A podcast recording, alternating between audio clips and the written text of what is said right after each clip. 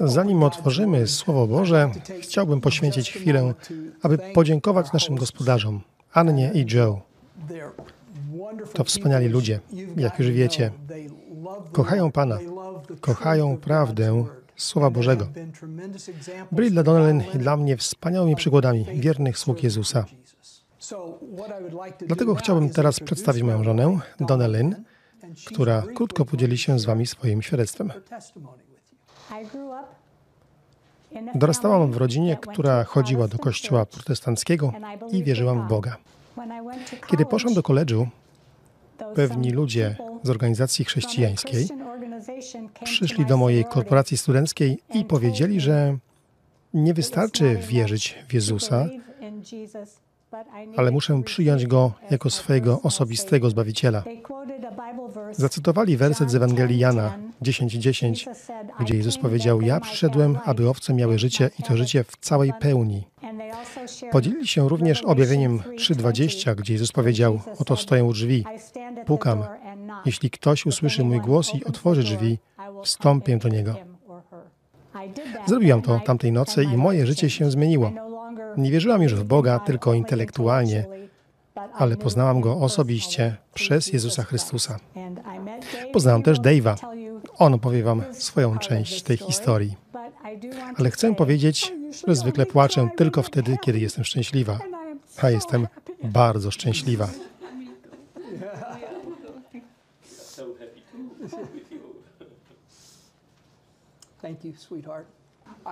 Dziękuję, kochanie. Ja również dorastałem w kościele, który głosił Biblię.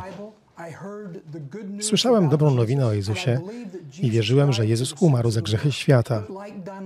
Ale podobnie jak Donnellyn, moja wiara była tylko wiarą intelektualną. Gdy dorastałem, chciałem podobać się ludziom, więc mogłem być dowolnym człowiekiem, aby tylko zadowolić innych. Kiedy wyjechałem do koledżu, odłożyłem Boże sprawy na bok. Ponieważ zawsze starałem się podobać również Bogu, na pierwszym roku studiów wstawałem w niedzielę i szedłem półtora kilometra do kościoła. Zawsze docierałem tam późno i siadałem z tyłu, a podczas kazania zasypiałem. Po sześciu miesiącach zdałem sobie sprawę, że łóżko w moim akademiku jest o wiele wygodniejsze niż kościelna ławka. Przestałem więc chodzić do kościoła. Na drugim roku studiów dołączyłem do studenckiej grupy i mieszkałem z pięćdziesięcioma najbardziej obrzydliwymi facetami, jakich moglibyście sobie wyobrazić. I zostawiłem Boga za sobą. Ale po drugiej stronie ulicy był kościół, więc w niedzielę postanowiłem, że będę wstawał i chodził do kościoła. Zawsze docierałem tam późno siadałem z tyłu, a po to skazania zasypiałem. I tak po raz ostatni zrezygnowałem z prób podobania się Bogu. Pewnego wieczoru przyszli ludzie z organizacji, o której wspomniała Donnelyn, aby porozmawiać ze mną i moimi znajomymi z korporacji studenckiej i podzielili się dobrą nowiną o Jezusie. Powiedziałem sobie, wiem to wszystko, słyszałem to przez całe życie. Uczyłem się tych rzeczy na pamięć, ale nie doświadczałem Boga, miłości Boga. Ludzie, którzy przyszli, Powiedzieli mi to samo, co powiedział Lee Donnelly. Nie wystarczy wiedzieć. Musisz przez wiarę przyjąć Chrystusa jako swojego Zbawiciela, zaufać Mu i temu, co zrobił dla Ciebie na krzyżu. Tej nocy młody człowiek, który tak bardzo martwił się tym, co myślą ludzie, Powiedział sobie, nie obchodzi mnie, co oni myślą. Chcę relacji z Bogiem przez Jezusa. Tej nocy przez wiarę poprosiłem Go, aby przyszedł i stał się Panem mojego życia. Sześć miesięcy później uczestniczyłem w konferencji pośrodku Stanów Zjednoczonych. Było tam 1200 studentów. Tam poznałem Donnellyn. Nie mam czasu, aby opowiedzieć Wam teraz, jak się poznaliśmy. Opowiem o tym później. Kilka miesięcy po tym, jak się poznaliśmy, zaczęliśmy chodzić ze sobą w autobusie. Ona była na jednym kampusie, ja na innym. Sześć miesięcy później byliśmy zaręczeni. Po kolejnych sześciu pobraliśmy się. Byliśmy jeszcze studentami. Pierwsze kilka lat nie było łatwe. Słyszałem nawet, że Donnelly mówi tak o pierwszych pięciu latach. Jednak dzięki łasce Bożej udało nam się. A za dwa miesiące będziemy obchodzić naszą 55. rocznicę ślubu.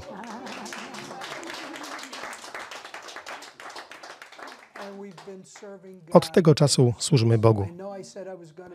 Wiem, powiedziałem, że będę mówił krótko. Przepraszam, że Was okłamałem.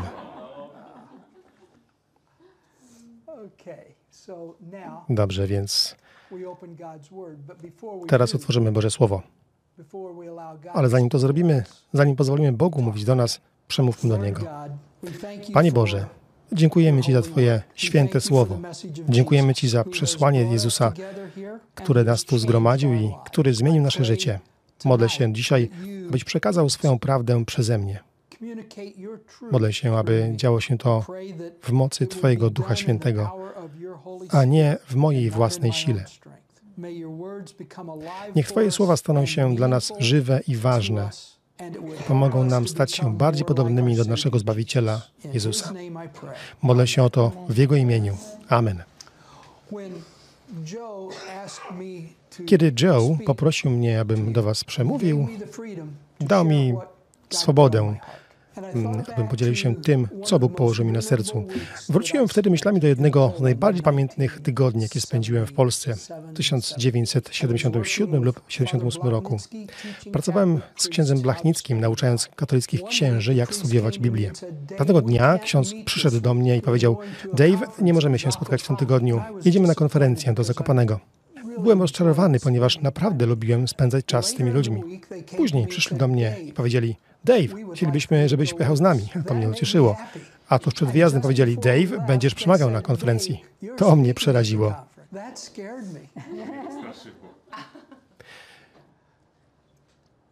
Tamten weekend podzieliłem się z nimi tym, czym chcę się teraz podzielić z wami. Na tej konferencji było 75 księży. A pod koniec tygodnia ksiądz Blachnicki wstał i powiedział: Czy widzieliście moc Bożego Słowa? Czy widzieliście, jako żyło? Modlę się o to, aby kiedy zajrzymy dziś do Słowa Bożego, ożyło ono również i dla nas. I aby Bóg przemówił do nas. Jestem przekonany, że jednym z powodów, dla których w dzisiejszym świecie jest tak wiele problemów, jest to, że my, chrześcijanie, nie żyjemy w sposób, w jaki Bóg pragnie, abyśmy żyli. Pierwszy list do Koryntian, rozdział 2, werset 14. Apostoł Paweł popisuje osobę, która nie posiada Ducha Bożego. Niektóre wersje Biblii nazywają taką osobę człowiekiem naturalnym. My powiedzielibyśmy niewierzący. Paweł mówi o takiej osobie, że rzeczy Boże są dla niej głupstwem, ponieważ osoba bez Ducha Bożego nie może zrozumieć rzeczy Bożych. W rozdziale drugim, w wersji 15, Paweł opisuje innego człowieka, duchowego, kogoś, kto ma Ducha Bożego, prawdziwie wierzącego, kto naprawdę podąża za Bogiem i codziennie mu się poddaje. Paweł mówi o takim człowieku, że może on rozumieć sprawy Boże i nikt nie może go osądzać. Bóg chce, abyśmy byli właśnie takimi chrześcijanami. Ale kiedy czytamy rozdział trzeci, widzimy, że istnieje trzeci rodzaj osoby.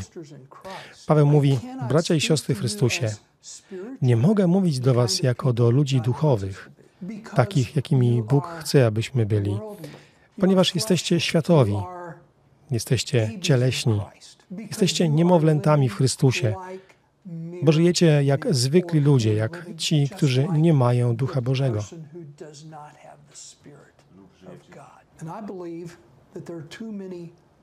Uważam, że dzisiaj jest zbyt wielu chrześcijan, którzy żyją w sposób, w jaki Paweł opisuje ten trzeci typ człowieka.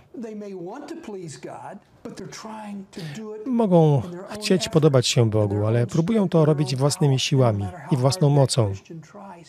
A bez względu na to, jak bardzo chrześcijanin się stara, nie może żyć tak, jak pragnie tego Bóg. Wierzę, że dlatego mamy tak wiele problemów w dzisiejszym świecie, ponieważ zbyt wielu chrześcijan próbuje żyć chrześcijańskim życiem na własną rękę, bez mocy, którą Bóg nam udostępnił.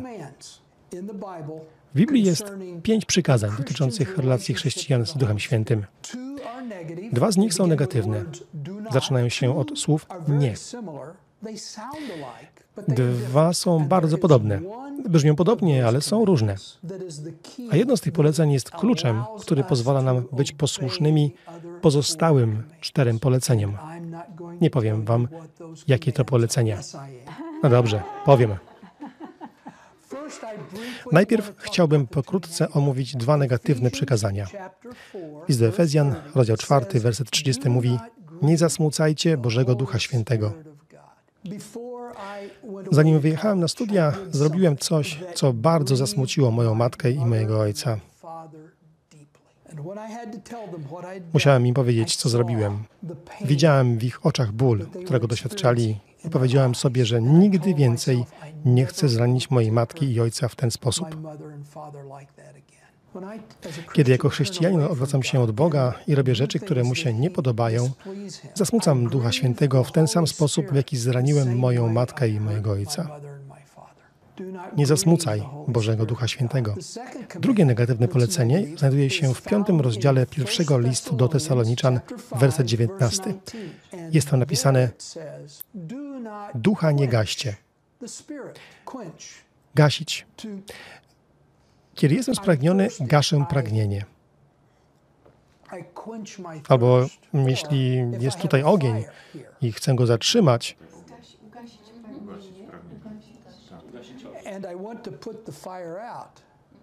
polewam go wodą, która gasi ogień.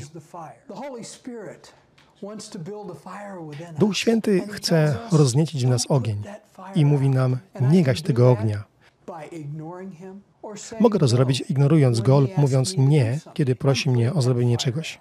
Wtedy gaszę ten ogień. To są dwa negatywne polecenia. A teraz dwa przykazania, które brzmią podobnie. W piątym rozdziale listu do Galacjan, werset 16 mówi: Postępujcie, chodźcie według ducha, a nie będziecie spełniać pożądań ciała. Słowo chodzić oznacza tam styl życia. Kiedy robisz krok, a potem kolejny, poruszasz się, żyjesz w określony sposób.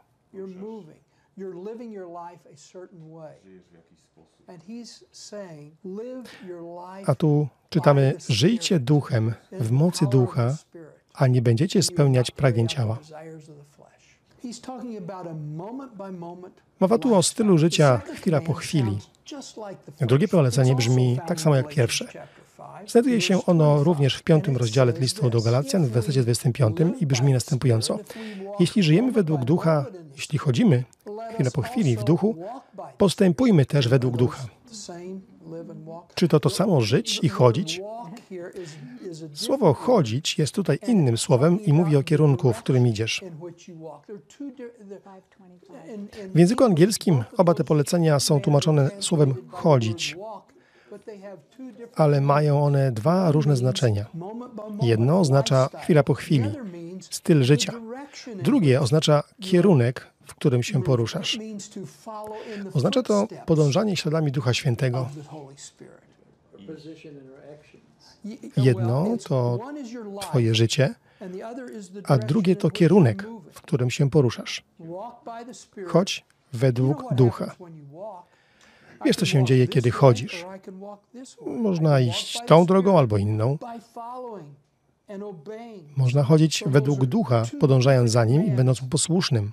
Są to więc dwa różne przykazania, które łączą się ze sobą, aby powiedzieć nam, że chwila po chwili podążamy za Jezusem. Piąte przykazanie jest tym, które łączy wszystkie pozostałe razem i znajduje się w piątym rozdziale listu do Efezjan w wersecie 18, który mówi Nie upijajcie się też winem, bo to marnotrawstwo, ale bądźcie pełni ducha. Słowo pełni nie oznacza, że mam sztalkę wody i kiedy wszystko wypiję, muszę ją uzupełnić. Nie. Kiedy Duch Święty przychodzi do życia człowieka, pozostaje tam i chrześcijanin ma całego Ducha Świętego na zawsze.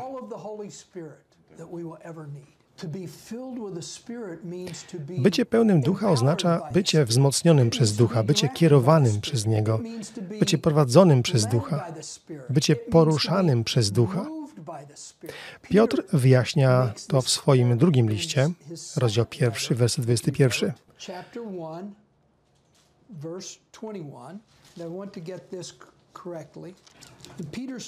Mówi tam o prorokach i o tych, którzy napisali Pismo Święte.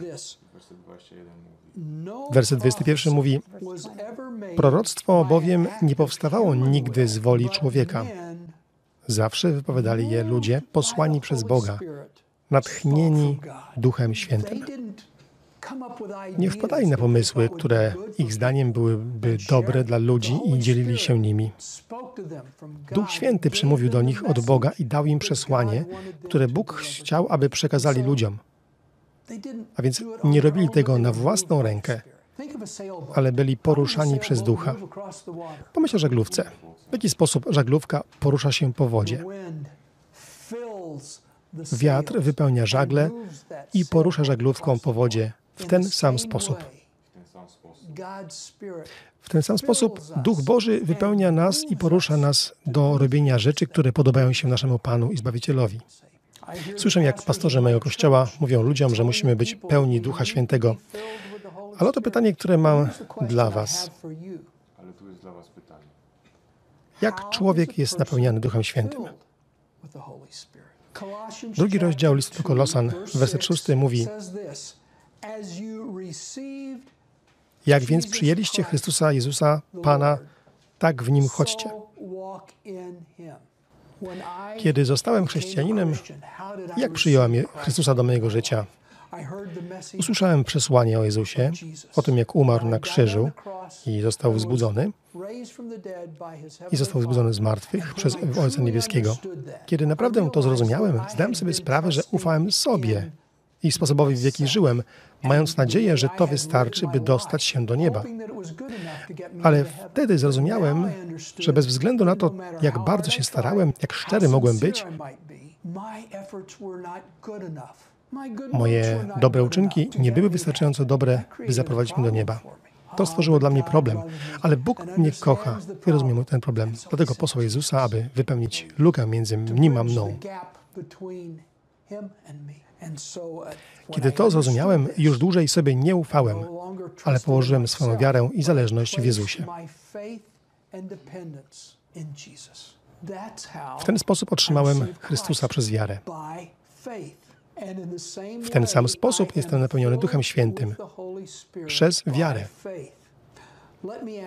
Pozwólcie, że Was o coś zapytam i chcę, abyście tu obecni odpowiedzieli na to pytanie. Efezjan 5:18 jest nakazem. Mówi, bądźcie pełni ducha. Jeśli Bóg daje mi polecenie, to czy wierzysz, że jest to Bożą wolą dla mojego życia? Tak jest. Dlaczego? Ponieważ polecił mi to zrobić. Tego właśnie ode mnie chce. To jest to, co chce, żebym zrobił. Więc jeśli Bóg nakazuje mi być pełnym ducha, to jest to Jego wola dla mojego życia. Teraz chcę podzielić się z Tobą obietnicą ze Słowa Bożego. Znajdziesz się w pierwszym liście Jana, rozdział 5, wersety 14 i 15. Taka zaś jest ufność, jaką mamy do Niego, iż jeżeli prosimy o coś według Jego woli, wysłuchuje nas. A jeśli wiemy, że nas wysłuchuje, o co Go prosimy, wiemy też, że otrzymaliśmy już od Niego to, o co prosiliśmy. Znaczy to, że jeśli proszę o cokolwiek, co jest zgodne z wolą Bożą, wiem, że odpowiedź na moją prośbę będzie twierdząca. Tak więc, jeśli przez wiarę proszę Boga, aby napełnił mnie swoim duchem, ponieważ taka jest Jego wola dla mojego życia, wiem, że mnie napełni. Przejmie On kontrolę nad moim życiem, wzmocni mnie, poprowadzi, będzie szedł przede mną. Pokaże mi to, co chce, abym zrobił i da mi siłę i odwagę, aby to zrobić. To największa lekcja, jakiej kiedykolwiek nauczyłem się w moim chrześcijańskim życiu. Nie żyć chrześcijańskim życiem o własnych siłach, ale żyć chrześcijańskim życiem dzięki sile i wzmocnieniu Ducha Świętego, który jest we mnie. Teraz chcę podzielić się z Wami pewnym sekretem. Nie mówcie nic Donelyn, bo ona o tym nie wie. Otóż nie jestem doskonały.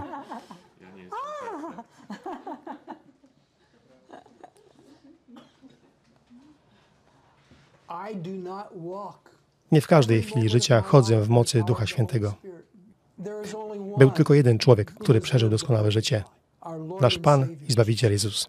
Ale kiedy chodzę w duchu, są chwile, kiedy albo przez aktywny bunt,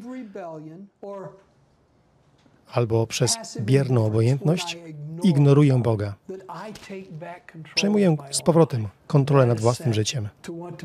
A to oznacza, że chcę być Bogiem swojego życia. Potykam się i upadam.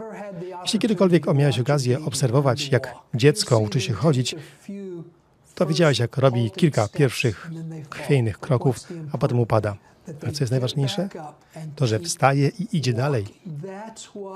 To jest to, co my jako chrześcijanie musimy robić. Pamiętacie, co Jezus powiedział przed wstąpieniem do nieba?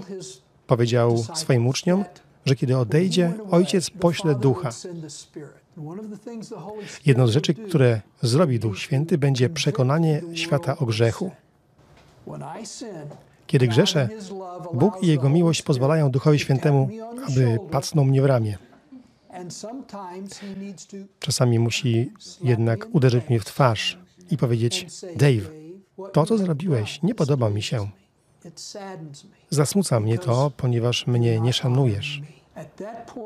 W tym momencie zgadzam się z Bogiem co do mojego grzechu. To właśnie oznacza słowo wyznać. Zgodzić się z Bogiem. Wyznaję mu mój grzech, a potem przez wiarę oddaję kontrolę nad moim życiem Duchowi Świętemu. Kiedy proszę Go, aby mnie napełnił, ponieważ Jego wolą jest, abym był pełen ducha, wiem, że odpowiedź na tę modlitwę brzmi tak. I znowu mogę chodzić w mocy Ducha Świętego. Pomyślcie o tym jak o oddychaniu, oddechach duchowych. Kiedy wydycham powietrze, kiedy wyznaję swój grzech, jest to jak wydychanie powietrza. Zgadzam się z Bogiem, że to, co zrobimy, jest złe. A kiedy przez wiarę poproszę Go, by ponownie mnie napełnił, to jest jak wdech. Za każdym razem, gdy Duch Święty pacnie mnie w ramię, muszę się zatrzymać, przyznać i zaprosić Go, aby ponownie przejął kontrolę nad moim życiem, abym mógł nadal chodzić w mocy Jego Ducha. Gdybyśmy jako chrześcijanie zobowiązali się do robienia tego, pragnąc, aby Duch Boży nas wypełniał, kontrolował nas i wyznawali swoje grzechy, gdy On nas o nich przekonuje, nasze życie wyglądałoby o wiele, wiele inaczej i widzielibyśmy więcej owocu ducha w naszym życiu. Bylibyśmy inni. Bylibyśmy bardziej podobni do Jezusa i moglibyśmy bardziej zmienić ten świat. Około 100 lat temu w Teksasie żył pewien człowiek, nazywał się Yates. Był bardzo biednym człowiekiem. Ledwo starczało mu na utrzymanie rodziny. Pewnego dnia do jego domu przyszło kilku mężczyzn, a posiadał on dużo ziemi, choć myślał, że jego ziemia była bezwartościowa. Mężczyźni ci pracowali dla firmy naftowej. Przyszli i poprosili o pozwolenie na wykonanie próbnego odwiertu na jego posesji. Powiedział, co mam do stracenia? Pozwolił mi na to. Po chwili znaleźli ropę, a on z dnia na dzień stał się multimilionerem.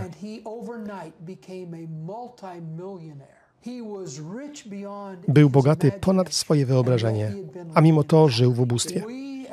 My, jako chrześcijanie, jesteśmy bogaci ponad naszą wyobraźnię dzięki Bożemu Duchowi Świętemu, który żyje w nas.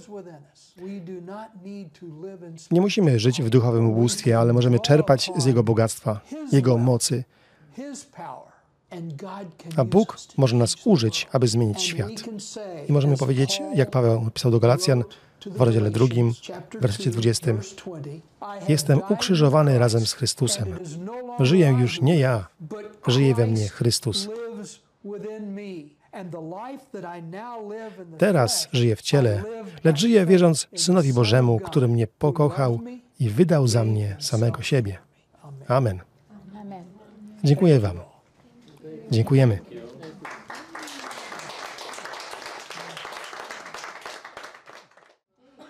Więc to właśnie powiedziałeś w Zakopanem. Tak. Do tych zaproszonych księży rozmawialiśmy przez cały weekend, ale to było główne przesłanie. Były takie czasy, those were some kind of times, kiedy Blachnicki pozwolił i przez niego wiele się nauczyło. Many learned through him the truths of Scripture. Pod koniec pierwszej sesji, na której przemawiałem na tej konferencji, wszyscy księża wstali i wyszli.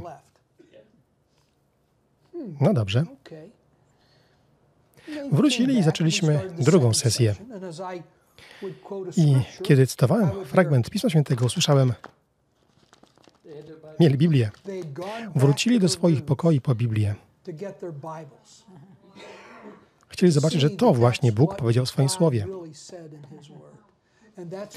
I dlatego ksiądz Blachnicki zapytał, czy widzieliście moc Słowa Bożego? To nie ja, ale Słowo Boże dotknęło ich życia.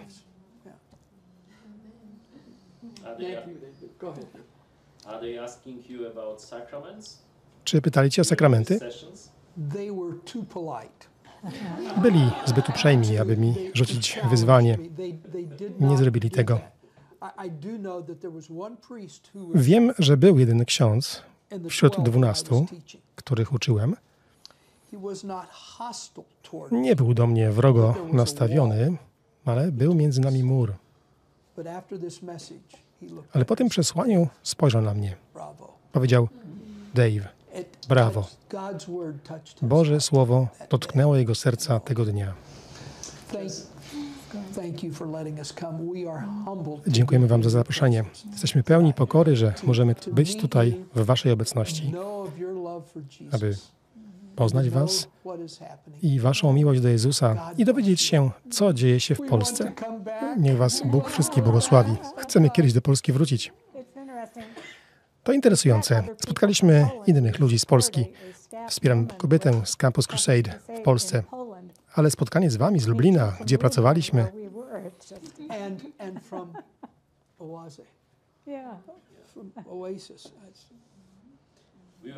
byliśmy uczeni tych y, rzeczy, jak historii o farmerze Yates. Korzystaliśmy z tych materiałów, a nawet drukowaliśmy je. Ania znalazła pierwsze kroki, które wydaliśmy.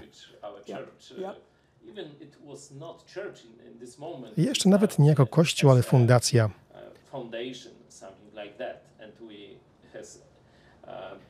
Co dawało nam możliwość drukowania w czasach komunistycznych. Zaczynaliśmy od materiałów z Campus Crusade. Pawle, jestem tak stary, że słyszałem tę historię o farmerze Yates, zanim ją wydrukowali.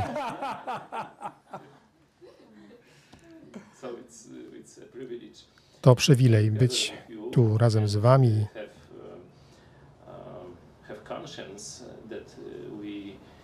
I mieć świadomość, że w pewien sposób jesteśmy owocem Waszej pracy.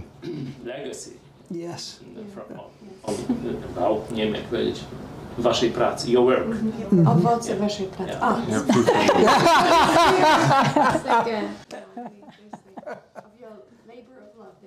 Dziękuję.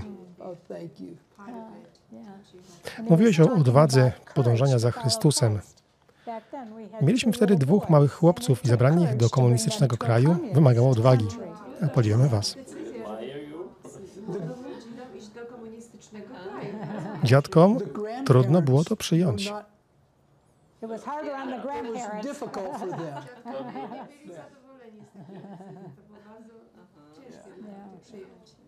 Że ich wnukowie, maleńcy wyjeżdżają gdzieś daleko za ocean do komunistów, tak, za własną kurtynę wtedy.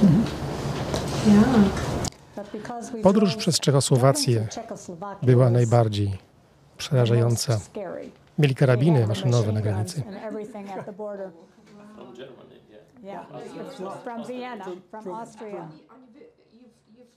Polecieliście do Wiednia, bo tam była centrala Campus Crusade. Tak. I z Wiednia oni jechali Samochodem, przez car. Czechosłowację. Yeah, and then we would drive by car. The first, pierwszy komunistyczny to była Czechosłowacja i tam już na granicy, wiesz, żołnierze z y, Maszynami. karabiny maszynowe.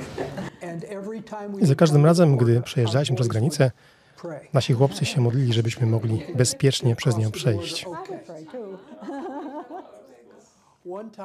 Pewnego dnia podjechaliśmy do granicy. Wyszło dwóch strażników granicznych. Otworzyliśmy bagażnik. Strażniczka powiedziała nie. Najpierw poprosiła o wizy. I powiedziała do drugiego strażnika: Słuchaj, oni przyjeżdżają na 60 dni. To było długo jak na turystów. No, mieliśmy wizy turystyczne. Dlaczego oni przyjeżdżają na 60 dni? I ciągle powtarzała, że przyjeżdżają na 60 dni. A potem otworzyliśmy bagażnik, który był po prostu wypełniony. Mieliśmy jedzenie, ubrania, książki, zabawki. Bagażnik był pełen. Strażniczka powiedziała, tylko spójrz na te wszystkie rzeczy. A drugi strażnik na to, a czego się spodziewasz? Przyjeżdżają na 60 dni. Prawdziwa historia.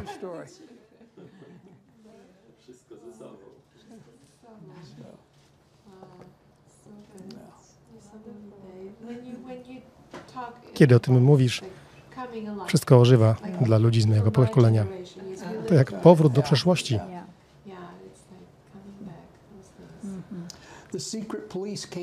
Tajna policja przyszła raz do naszego domu. Byłem akurat poza domem. Kiedy wchodziłem po schodach do naszego mieszkania, dwóch mężczyzn szło w dół. My po prostu zamknęliśmy oczy i weszliśmy do mieszkania. Donnelly powiedziała, widziałeś tych dwóch mężczyzn schodzących po schodach? Tak. Przyszli i powiedzieli, że są inspektorami od okien.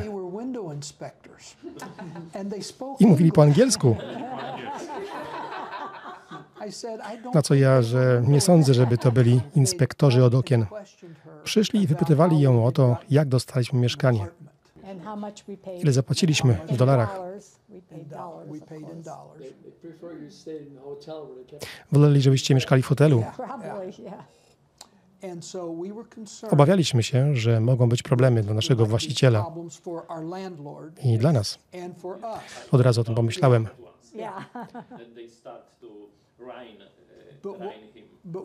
Poszli się z nim spotkać. I myślę, że raz w miesiącu kupował im e, trochę alkoholu, a oni byli z tego bardzo zadowoleni. A, to Polska. Pamiętasz, jak złapaliśmy złodzieja? Mogę tę historię powiedzieć, Joe?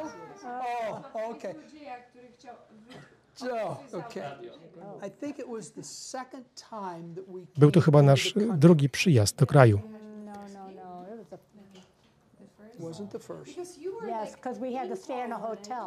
Pierwszy. Może i tak. Przyjechaliście do Polski, ale mieliście wizy turystyczne. I musieliście wracać do Wiednia i z powrotem do Polski. Zgadza się. 60 dni w Polsce, 2-3 tygodnie w Wiedniu, a potem tam i z powrotem. Jak długo to trwało? Od października do Bożego Narodzenia, potem po Nowym Roku jeszcze przez dwa miesiące, a potem z powrotem do prawie 1 czerwca. Wasz e, ich pobyt w Polsce był tak od października do czerwca, ale musieli jeździć, żeby dostać tą wizę turystyczną. Okay, so you were like... Okay. Dwa miesiące i dwa, trzy tygodnie w Wiedniu i z powrotem. Kiedy pierwszy raz tu przyjechaliśmy, w hotelu była dla nas notka od jednego z naszych amerykańskich kolegów. Chciał spotkać się o dziewiątej w restauracji. Więc o dziewiątej poszedłem do restauracji. Nie było go tam. Wsiadłem do samochodu i pojechałem do Joe. Joe powiedział, że kolega miał na myśli swój hotel. Your colleague meant to meet him at his hotel. A ja odpowiedziałem, że nie wiem, czy miał na myśli dziewiątą tego dnia, czy następnego rano. Pojechaliśmy więc do hotelu, żeby się dowiedzieć, kiedy mieliśmy się spotkać. Kolega był bardzo chory, więc nie doszło do spotkania. Wróciliśmy do mojego samochodu, kiedy, który zaparkowałem na chodniku, ponieważ ulica była bardzo wąska. Myślałem, że go zamknąłem, ale nie. Kiedy podchodziliśmy, powiedziałem, Joe, ktoś jest w samochodzie. A tam jakiś facet zachowujący się jakby był pijany. Zajrzałem do samochodu, w którym miałem magnetofon. Zobaczyłem, że próbował odłączyć przewody i wyciągnąć go. Joe powiedział, wracam do hotelu i zadzwonię na milicję. Joe wrócił, czekaliśmy i czekaliśmy, ale nikt się nie pojawił. Dave, powiedział, Dave, teraz ty idź do hotelu. Poszedłem do hotelu i powiedziałem pięć słów. Źle, człowiek, samochód, telefon, milicja. To wszystko, co potrafiłem recepcjoniście powiedzieć. Miałem nadzieję, że zrozumie, że w moim samochodzie jest zły człowiek. W końcu zrozumiał i zadzwonił. Ja wróciłem tak e, i tak czekamy i czekamy. Joe w końcu mówi, idę do innego hotelu za rogiem. Więc poszedł i przypominał różową panterę.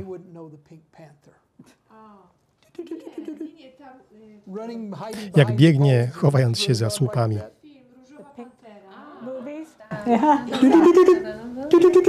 Tak wyglądał biegnący Joe. Like running around the corner. Zaczyna, nie? Tak, znaczy dobrze. Tara, tara, tara, Biega i szuka tutaj, może tu tara, tara. wrócić jakiegoś wejścia. No to mu się przypomniało, jak widział Józefa, jak biegał za policją. Wrócił i znowu czekamy i czekamy. Nikt nie przyszedł. W końcu przyszedł policjant idący ulicą i podeszliśmy do niego, wyjaśniliśmy, co się dzieje. Joe tłumaczy i nagle słyszę, No, no, no, no, no, no. sygnale przyjechała. What? Siren. Nina, Nina. Podjeżdża furgonetka policyjna. van. Police van. Pulls up. Six militia. Sześciu milicjantów. 30 seconds later. 30 sekund później druga furgonetka policyjna się pojawia. A minute later. A minutę później Trzecia furgonetka policyjna. Każda z nich z sześcioma milicjantami. Trzy telefony i pojawiają się trzy furgonetki z całą tą policją.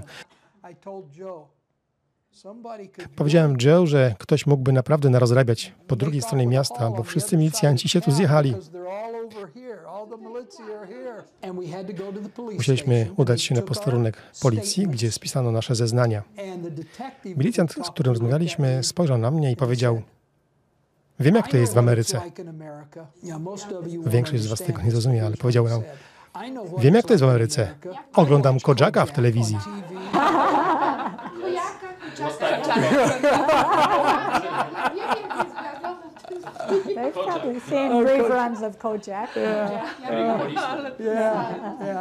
Kojak. Opowiem Wam moją stronę tej historii. Byłam w pokoju hotelowym z moimi dwoma synkami i poszliśmy spać. Zadzwonił telefon, ktoś pomylił numer, ale obudził mnie i zdałam sobie sprawę, że jest późno, a Dave'a nie ma. i nie mam pojęcia, gdzie jest. Nie spałam, modliłam się i martwiłam, aż nie wrócił do domu.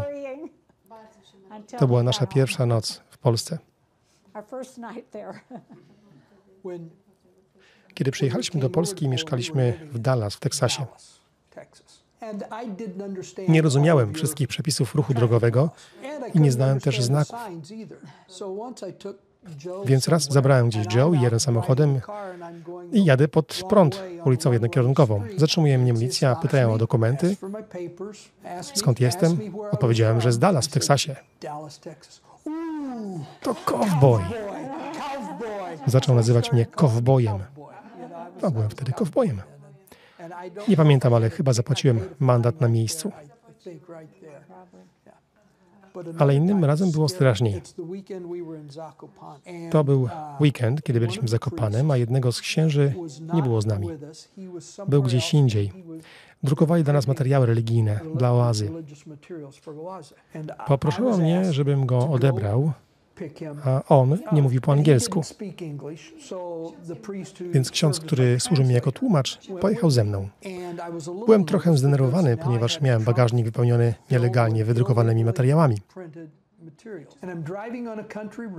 Jechałem wiejską drogą i nagle na środku drogi zobaczyłem taki mały czerwony reflektor. Zatrzymali mnie. Najwyraźniej było tam tyle domów, że musiałem zwolnić. Nie widziałem tych domów, więc jechałem zbyt szybko. Zatrzymał mnie, a ja odwróciłem się do księdza, który mówił po angielsku i powiedziałem, nic nie mów, ja się tym zajmę. Milicjant zadał mi pytanie, a on, a on dokumenty. Zadał mi kolejne pytanie. Przepraszam, nie rozumiem. Gdzie? A, dokąd jadę? Do Zakopanego. Wiecie, to dobry kierunek dla turysty. I zadał mi kolejne pytanie, na co ja to samo, a na koniec powiedział, miłego wieczoru. Jadę więc dalej i słyszę księdza z tyłu samochodu.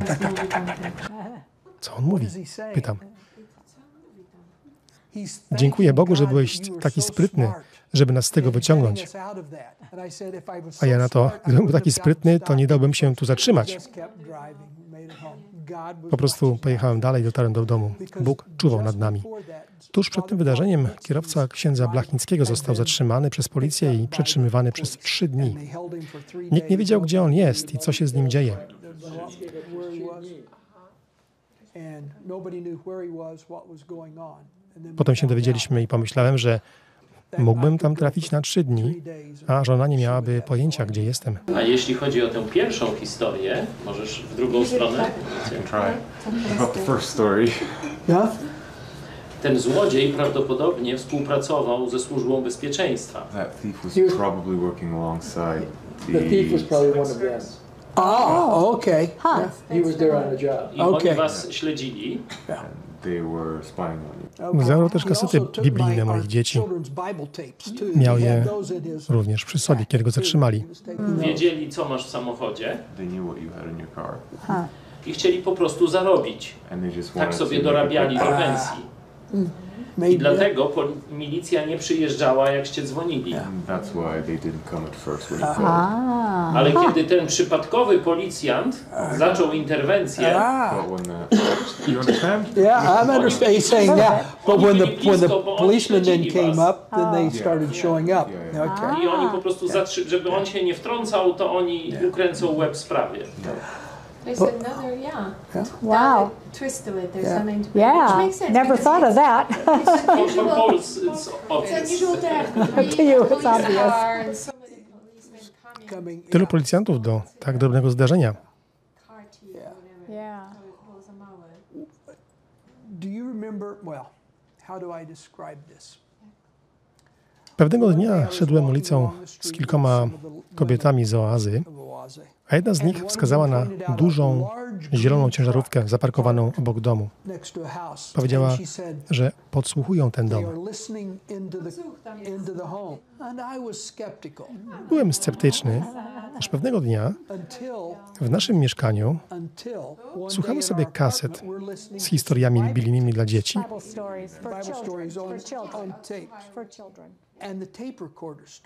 A tu magnetofon zaczyna klikać.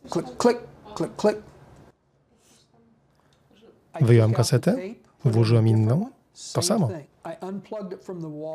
Odłączyłem sprzęt od napięcia, uruchomiłem na baterii. To samo. Podszedłem do okna, wyjrzałem, a tam wielka zielona ciężarówka tuż obok naszego mieszkania. Zaczęliśmy więc z dziećmi grać w różne gry. Później, kiedy ciężarówka odjechała, włożyłem taśmy z powrotem. Wszystko idealnie, żadnego problemu. Przerażające. Dziś robią to samo, ale mają lepsze metody. Wciąż to robią? Tak. W Polsce? Oh. Spodziewałbym się tego po Rosji. I, I, I, am a, I have a trial uh, for Trial. Trial. Mam proces sądowy za obrazę religii katolickiej.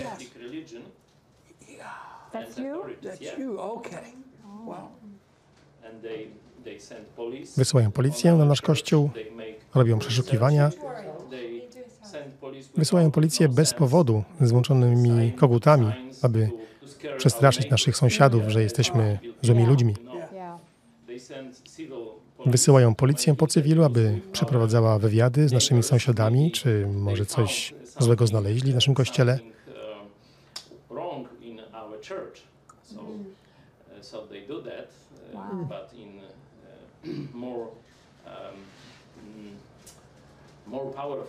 Tak więc robią to nadal, ale przy użyciu skuteczniejszych metod, bo są teraz u władzy i robią to oficjalnie.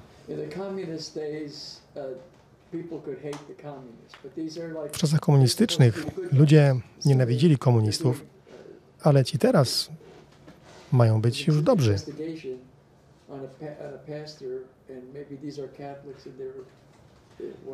Prowadzą śledztwo w sprawie pastora. Katolicy, co oni tam robią? Więc Paweł ma trudności z rządem w Polsce, który jest bardzo blisko związany z Kościołem katolickim. Czy ten proces się już zakończył? Poniedziałek.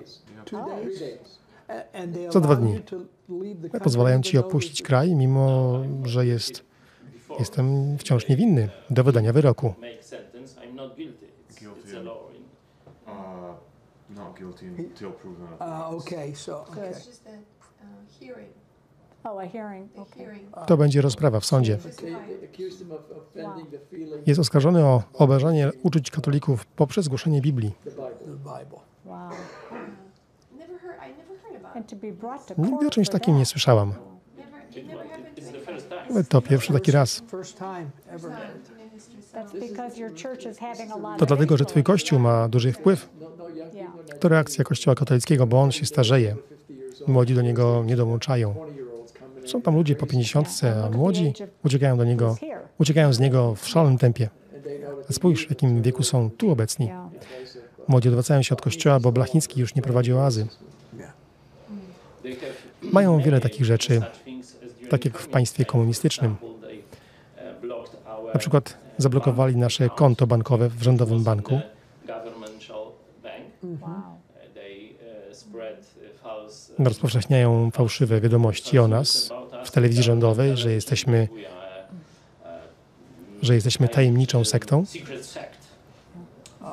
Zupełnie jak komuniści w Chinach, którzy robią to samo chińskim kościołom.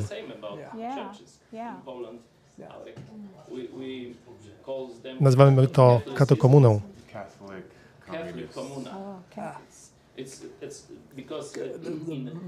Catholic Catholic communists. Comuna. Okay. It's, it's because in 18 They could put the two words Łączą dwa słowa, katolicyzm i komunizm. Jest tak, ponieważ podczas przełomu, jakim było przejście od komunizmu do wolnego państwa, nie doszło do prawdziwej zmiany. Katolicyzm umówił się z komunistami, że utworzą państwo hybrydowe. I w takim państwie teraz żyjemy.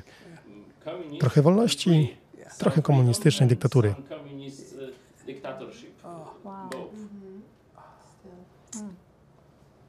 Musimy więc dokończyć dzieło oazy i solidarności, aby żyć w państwie wolnym, a nie hybrydowym.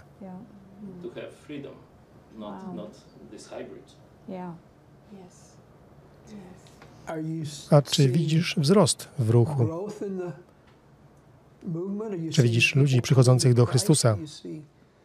Czy widzisz, że ludzie reagują? Tak. Kiedy mieliśmy mały kościół, była to jedna nowa wierząca osoba na dwa lata.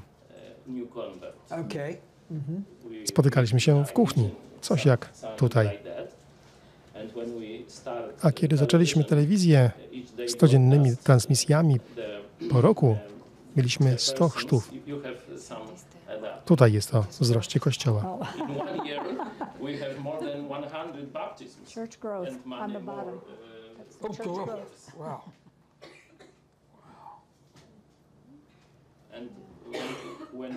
start A kiedy zaczęliśmy odnosić takie sukcesy, zaczęli próbować nas powstrzymać. stop us, Right. make Yeah. a lot of Robili wiele złych rzeczy.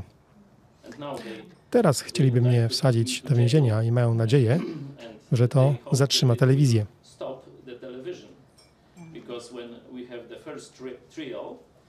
the Trial. Trial. trial, Yeah, the yeah. first trial, I understood. the first meeting with judge, the, uh, Podczas pierwszej rozprawy katolicki oskarżyciel, ponieważ są ich dwa rodzaje, rządowi i katolicy, Wow.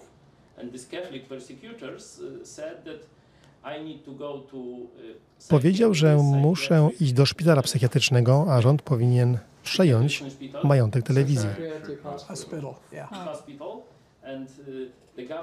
um, need to um, przejąć majątek telewizji. And the government's supposed to take the money from The the bank television. No, no, not money, equipment. Equipment. Ah, they get, stop, oh, okay. uh, running programs. Sędzia na to się nie zgodził, mówiąc, że w Polsce tak nie można. But they, they want Ale tak chcieli zrobić. Trzej oskarżyciele katolicy i jeden rządowy. Uh, um, governmental.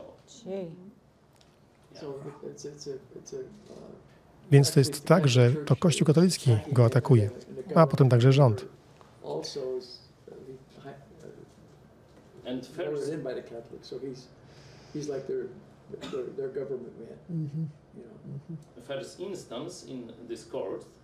W pierwszej instancji sędzia powiedział, że jestem winny i skazał mnie na prace publiczne i zapłatę some public works 5 tysięcy dolarów. and $5,000 uh, payment. But we appeal. Ale odwołaliśmy się. Prokurator jednak również się odwołała i powiedziała, nie, ten wyrok jest za niski. Uh, uh, uh. On musi pójść do więzienia. To jedyny sposób, aby powstrzymać go od mówienia. Powiedziała to oficjalnie.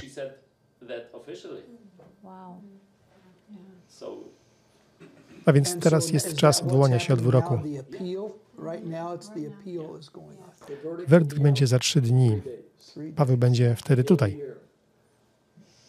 Dasz nam znać o wyniku? Tak, We will. będziemy się o to modlić. Wspiera go the, uh, dwóch znanych pastorów baptystycznych i były ksiądz.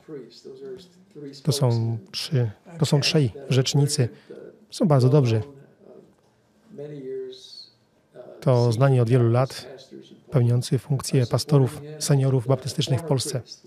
Good. I były ksiądz.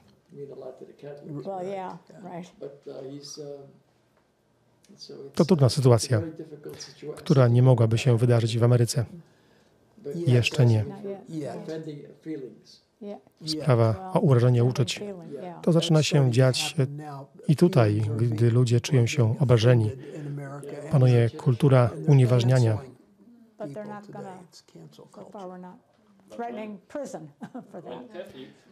Na przykład katolicy spalili nasz samochód, zniszczyli inny i uszkodzili wejście do naszego budynku, ale winnych nie ma. Mówią, że nie mogą znaleźć tych złoczyńców, a jeśli już ich mają, to nie są winni. Or when, when it was uh, uh, found, not guilty. In the same time. W tym samym czasie. So So it's like a conspiracy against. To coś jak spisek. uh, the government Rząd jest mocno wspierany przez Kościół katolicki, is, uh, ponieważ backed by the wielu Catholic ludzi Church po prostu go słuchało i ufało mu. Tak więc w right Polsce toczy się teraz bitwa, ale ten facet i tak very wykorzysta to ku dobremu, ponieważ Ewangelia jest głoszona nawet w sądzie, transmitowana w telewizji i oglądają to tysiące ludzi. Kaznodzieje, którzy bronią pastora Pawła, jednocześnie głoszą Ewangelię. I w ten sposób Ewangelia jest wyjaśniana w sądzie. it was written what the Musieli zapisać, w co wierzą protestanci, o autorytecie Biblii, o zbawieniu, w sakramentach katolickich, że są na nic,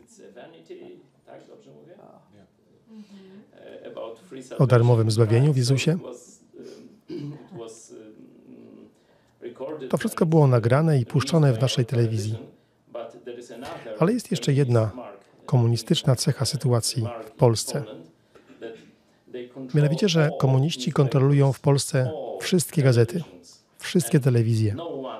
Żadne media nie powiedziały o tym procesie.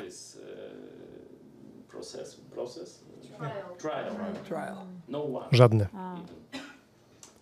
A przecież to, ta sprawa to skandal. Yeah.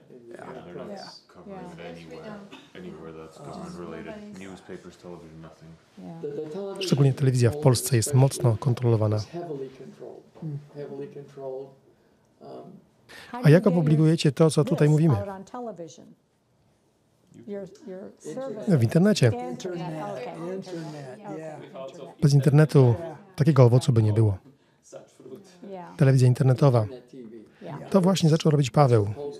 To, yeah, in the communist days, they, if they had internet, they'd be watching internet, not Yeah. their Yeah. TV. right. Ludzie nie ufają już telewizji. their. Jest kontrolowana. Yeah. Nie mają zaufania do, do, their TVs, even today is controlled. Yeah.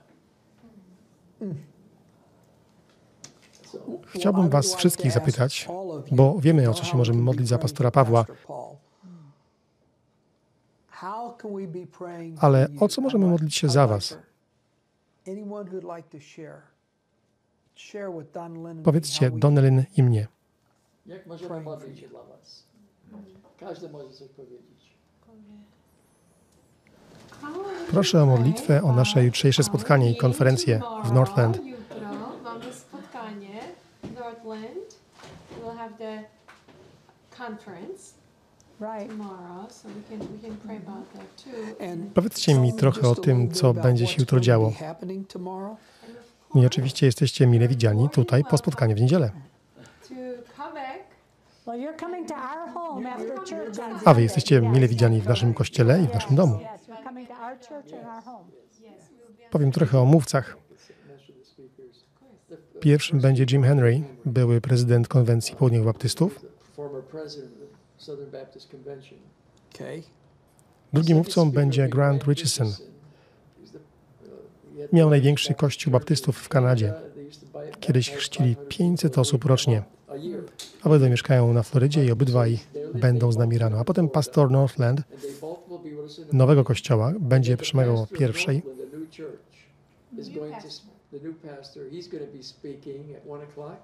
A następnie pastor Paweł będzie przemawiał zaraz po nim. Będzie to również transmitowane w telewizji.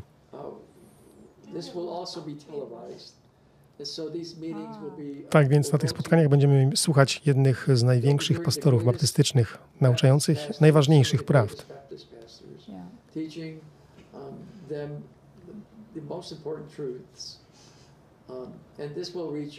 Dotrze to również do wielu katolików, ponieważ katolicy są zainteresowani tym, co się dzieje. Większość widzów tej telewizji to katolicy. Większość populacji Polski to katolicy. Zgadza się.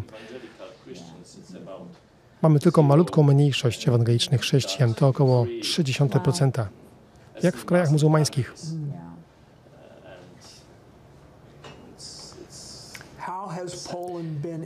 Jak uchodźcy z Ukrainy wpłynęli na Polskę?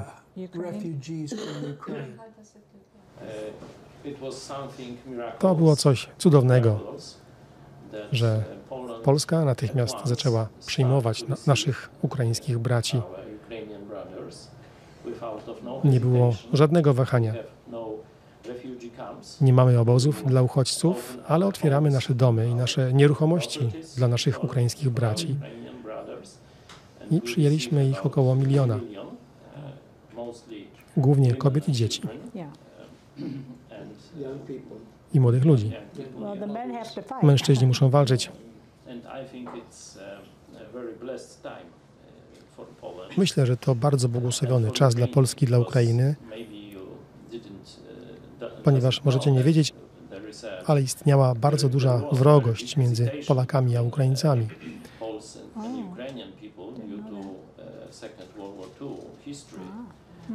W czasie II wojny światowej miał miejsce Holokaust Polaków dokonany przez Ukraińców.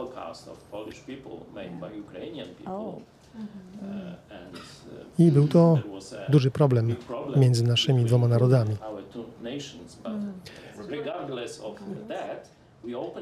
Jednak niezależnie od tego otworzyliśmy nasze domy i serca.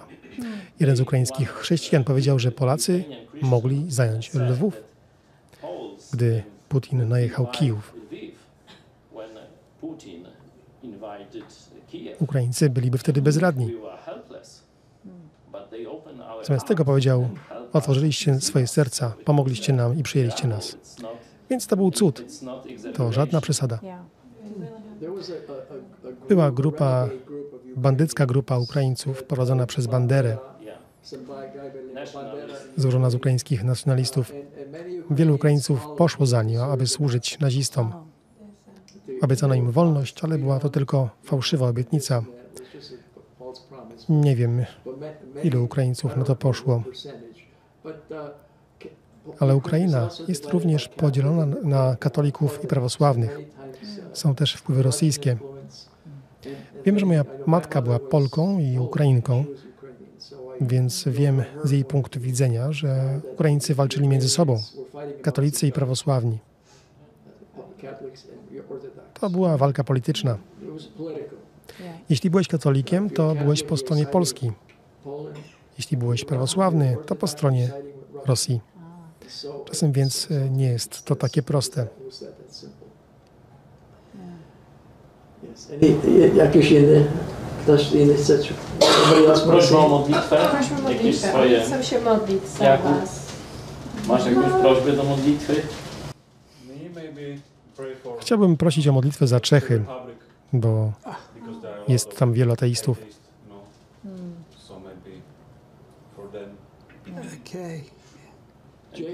Jakub jest Czechem i młodym chrześcijaninem.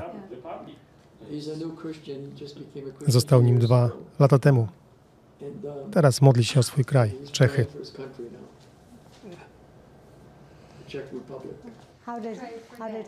Jak został chrześcijaninem? Dzięki Twojemu kościołowi? Nasz widz przyszedł do Chrystusa dzięki naszej służbie. I ten Polak podzielił się z Jakubem miłością i Ewangelią. Ah. I przyprowadził go do Chrystusa. Nie był u nas, dopiero jak go poznaliśmy. Możesz więc wszędzie oglądać owoce swojej służby. A to wasze owoce. E, Wy tę służbę kontynuujecie. Jakubie zapisuję na liście modlitw Ciebie i Twoją rodzinę. I mój kraj. To zapisałem jako pierwsze. Potem Ciebie i Twoją rodzinę. Wow. Thank you for this. Dziękuję za to. Wezmę tę broszurę do naszego pastora. Zapowiem też Ciebie. To